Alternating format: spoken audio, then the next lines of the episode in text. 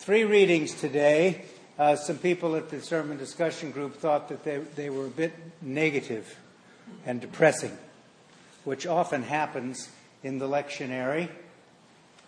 But what I want to preach about is a wisdom. How, how have Christian people understood wisdom? How, what, where did we get our understanding from? How do people think about it uh, today? What kind of interior self regulation do we need in order to have the practical wisdom that is necessary in order to live a life, at least with some degree of serenity, and increase our own wisdom? And finally, how do we understand the wisdom that we believe Jesus expressed in his earthly ministry and invited us to participate in? And particularly today in this gospel, Jesus is speaking about suffering and whether suffering has anything to do with wisdom that ultimately attaches to that as we experience it. What might that mean? In biblical terms, wisdom from the beginning has been used to understand uh, the way in which people uh, conduct themselves in a, in a moral or ethical fashion. We believe also, Christian people, that in Jesus, the second person of the Trinity, we see the total and adequate expression of the wisdom of God, and who in his incarnation brought that wisdom to dwell among us, as it says in the prologue to John's Gospel. And the Word became flesh and dwelt among us, the Logos in Greek. Uh, Christian people, when they think about where their morals and ethics came from, also think about the Greeks. And one of the things we got from the Greeks were the cardinal virtues. Cardinal comes from a Latin word cardo, which means hinge. So these virtues are the virtues that all conduct hinges upon in some way. So the cardinal virtue of prudence uh, involves the cultivation of a certain wisdom and perhaps is the most important of the cardinal virtues because it governs all the others. How we understand the practice of the virtues the accumulated learning as we respond to the experiences and the adversities in our life. And today in Proverbs, we have wisdom personified as a woman, woman wisdom in the Hebrew Bible. And Proverbs is the oldest book in a series, in a section in the Old Testament called the wisdom literature. Uh, Jewish people order the Hebrew Bible differently than we do. So we call Proverbs and Ecclesiastes and Job and Psalm, some of these uh, as, as a section, we call it the wisdom literature. So this is the oldest of the books of the wisdom literature. And if you listen to sports talk radio, they would say this represents the old school. Old school wisdom and how we understand it. So, one of the main things about, I love the line, how long will the simple enjoy being simple? In your, in your worst moods, that's sort of where you can get yourself, right?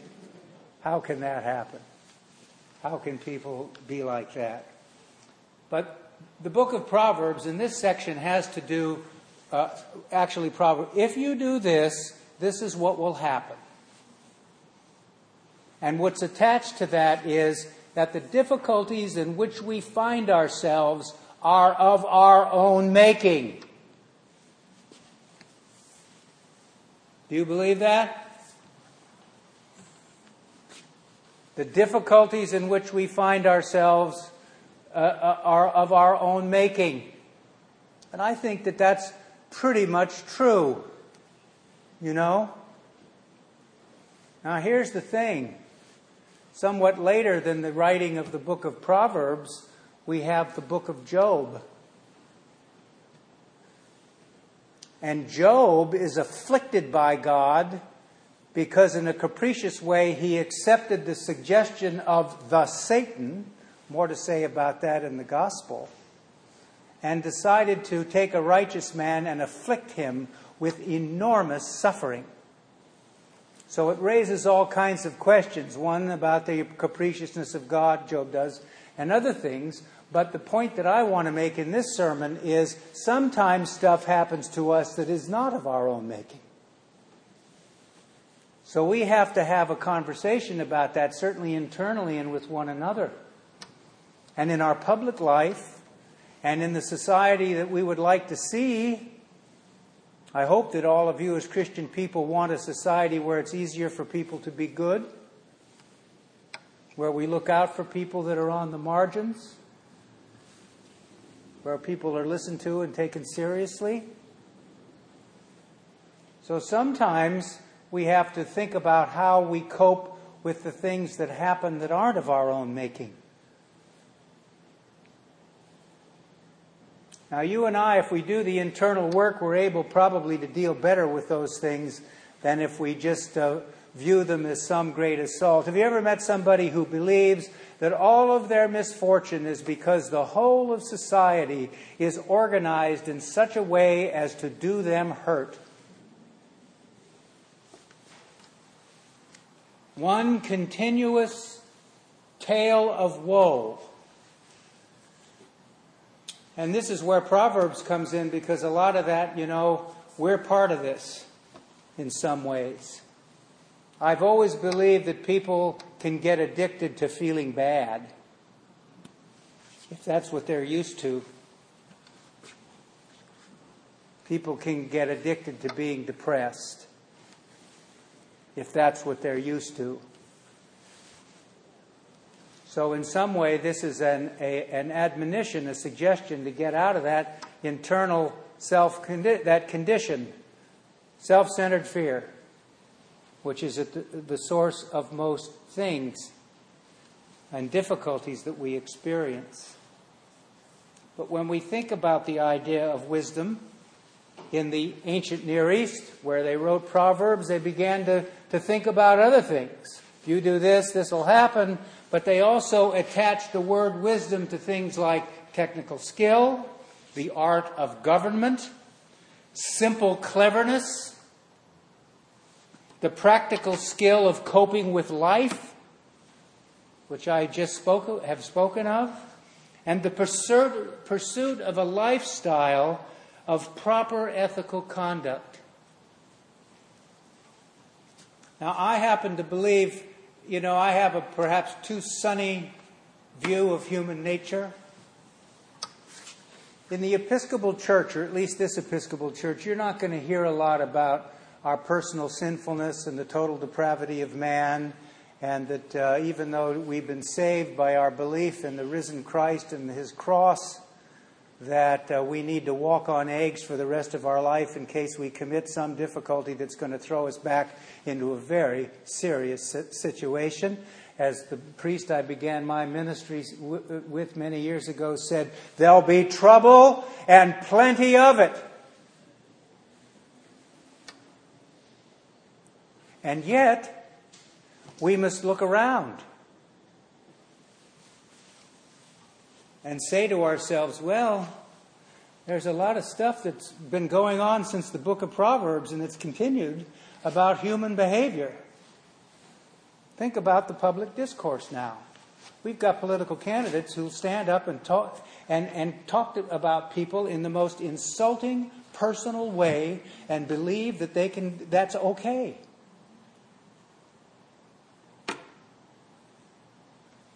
It's a disgrace as Clint Fowler used to say, a scorn, a hissing, and a reproach in the tents of Israel.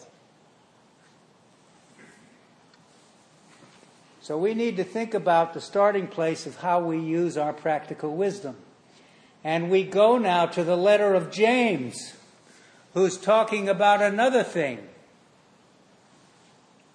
Uh, the letter of James was not addressed to one particular group of Christians. It was a general letter or more like an exhortation. It may, in fact, even have been a sermon.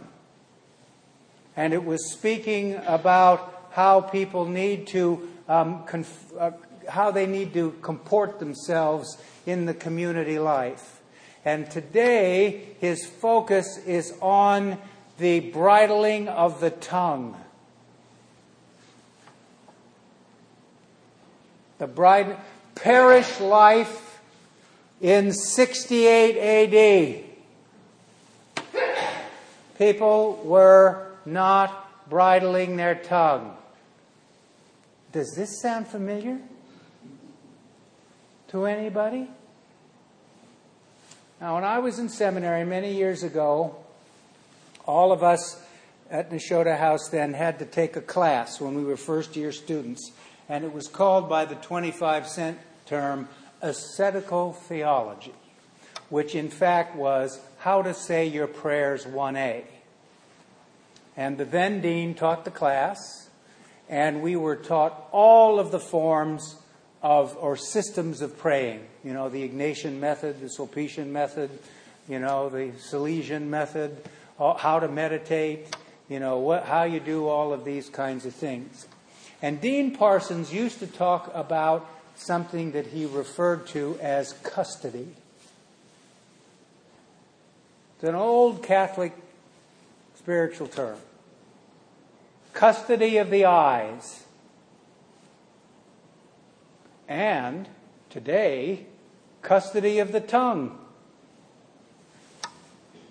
In other words, how you and I are able to, um, in some way, regulate uh, the, the self regulation of instinctual desires.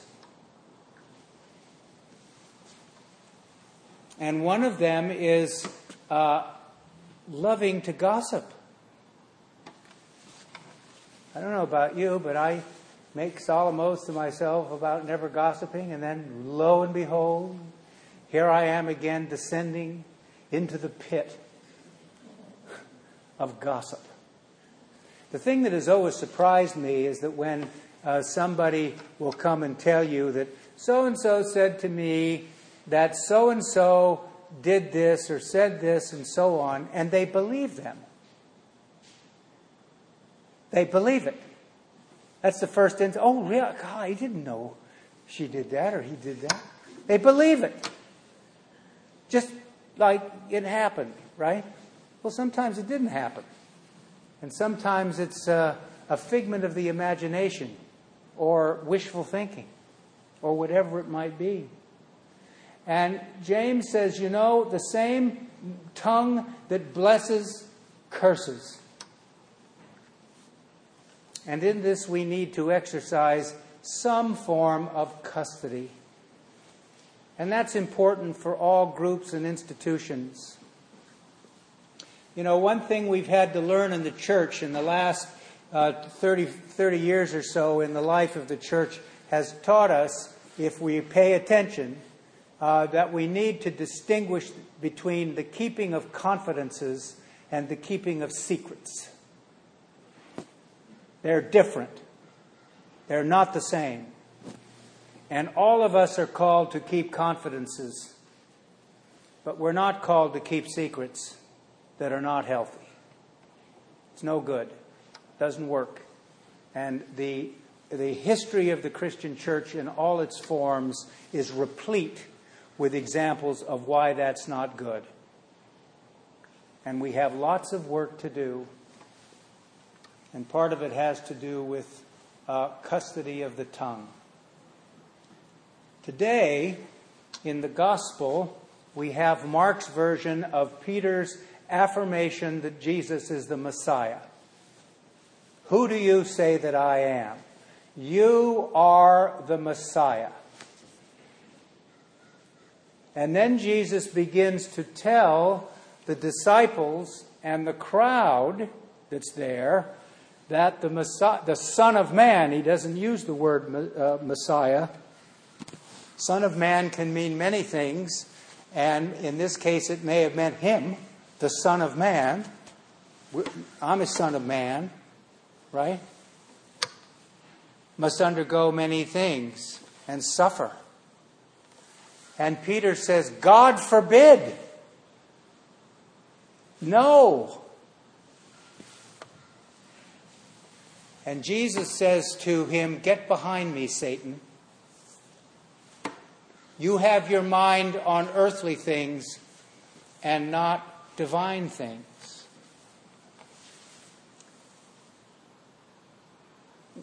One of the things that would, was probably the most incomprehensible to the early Christians and the Jews who believed in Jesus as the Messiah, and we call, was that the Messiah was going to suffer and to die. It's an incomprehensibility because they thought that the Messiah was going to manifest two things that were important. He was going to be a, the, the, the return of the great days of Israel, like King David and King Solomon. Those were the great days, the halcyon days.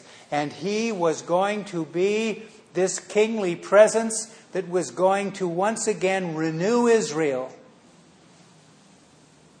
And also, the Messiah was going to be a priestly Messiah.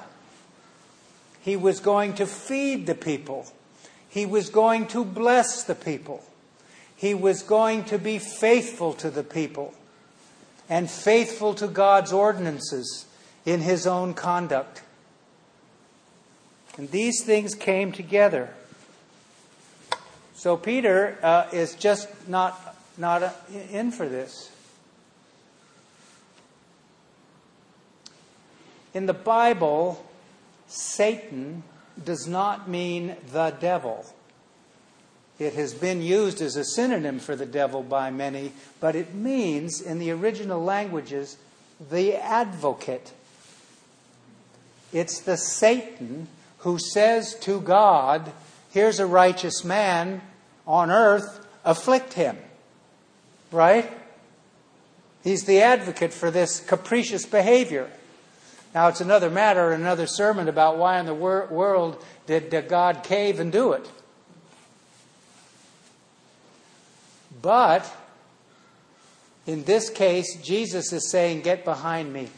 You know, if you begin to understand what your vocation is, and I happen to believe that Jesus uh, came to understand the depth of his vocation and what he was supposed to do and how he understood his messiahship by virtue of his vocation. And like all human beings, he went through a process that culminated in his baptism by John in the River Jordan and his decision now to do what he did. So he himself saw what his vocation was and believed himself to be the Messiah. A lot of biblical scholars don't believe that, but I do. I think that's clear from the biblical text. It's kind of conservative, but there it is. And the fact of the matter is that Jesus may have had when somebody pushed back, God forbid, I don't want you to do that. He began to think, think about the fearful part if you understand your vocation and there's going to be some adversity and difficulty and suffering, if you're reminded of that possibility, even when somebody says, Oh, no, don't do that, you get upset because it allows that self centered fear to rise to the surface. And he begins to think about it. So he pushes Peter to the side. We will have, throughout the gospel witness, continuous examples of Peter's impulsiveness. Uh, nowadays, they'd say low impulse control, right? Peter had low impulse control. And so he's saying to him, Get behind me. Now, what do we draw from this? Or one thing we might is that it uh, permits us to think about our own suffering. All of the great writers on the spiritual life in the first centuries of Christianity advised, in the main, against seeking out suffering to be faithful. There are many who didn't pay attention to that and inflicted on themselves hair raising suffering. But most of the people who were sensible said, This is not a wise path because it's going to come your way anyway. So the question that we have is how now are we going to be able to internally do the work necessary to see if these, this has anything to teach us? Somebody I talk about all the time uh, is a, Edwin Friedman, who was a rabbi and who was a licensed marriage and family therapist for 35 years or more before he died. And he said, You know, the thing that I've learned is uh, people have come to me, couples have come to me, they've come to me and talked to me, and they have rehearsed in front of me that things they have been through that would make your hair stand on end. And I used to be very interested in all of this. And he said, I, I, really just simply don't care about it anymore. I don't want to hear a long rehearsal of what it is that you've been through. What I want to know from you is why are you still here? Why are you still standing? How have you survived? How have you been, how have you got through this? And if you have, because here you are, maybe in not pristine condition, what have you learned and what could you tell somebody else about it? What wisdom have you learned about uh, the redemptive nature of your suffering. I hesitate to use that because all of us know of circumstances where suffering is not redemptive.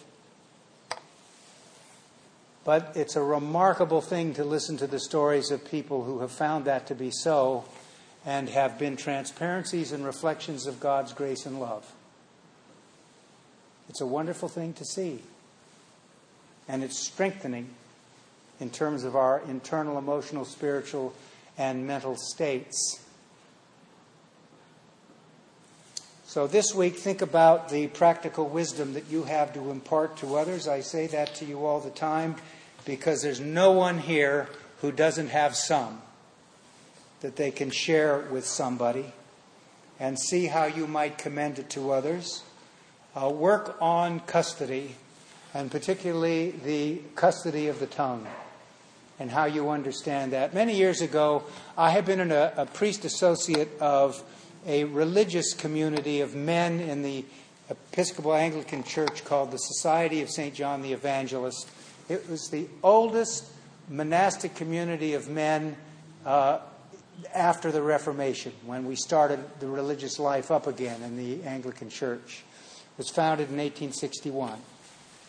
And they're located in this country uh, in Cambridge, Massachusetts. Their monastery is right next to the Kennedy School of Government at Harvard. And Father David Clayton, who brought me into the SSJE, said one time we were ha- some of us were having this conversation with him about gossip and about lack of custody of the tongue. And he said, if you're, if you're standing around and somebody starts gossiping or talking about somebody behind their back, walk away walk away. And I must confess to you that I have not been consistent in that practice. And in fact, have joined in, sometimes with relish. Right? But we hear from the Epistle of James that we need to have custody over the tongue. And finally, uh, see if uh, your life experience both the good and the bad things are going to help you um, impart uh, the practical wisdom that you possess uh, on the basis not of giving people advice about how to live their lives, but suggesting to them what they might want to think about uh, moving forward and what you've learned by that. Amen.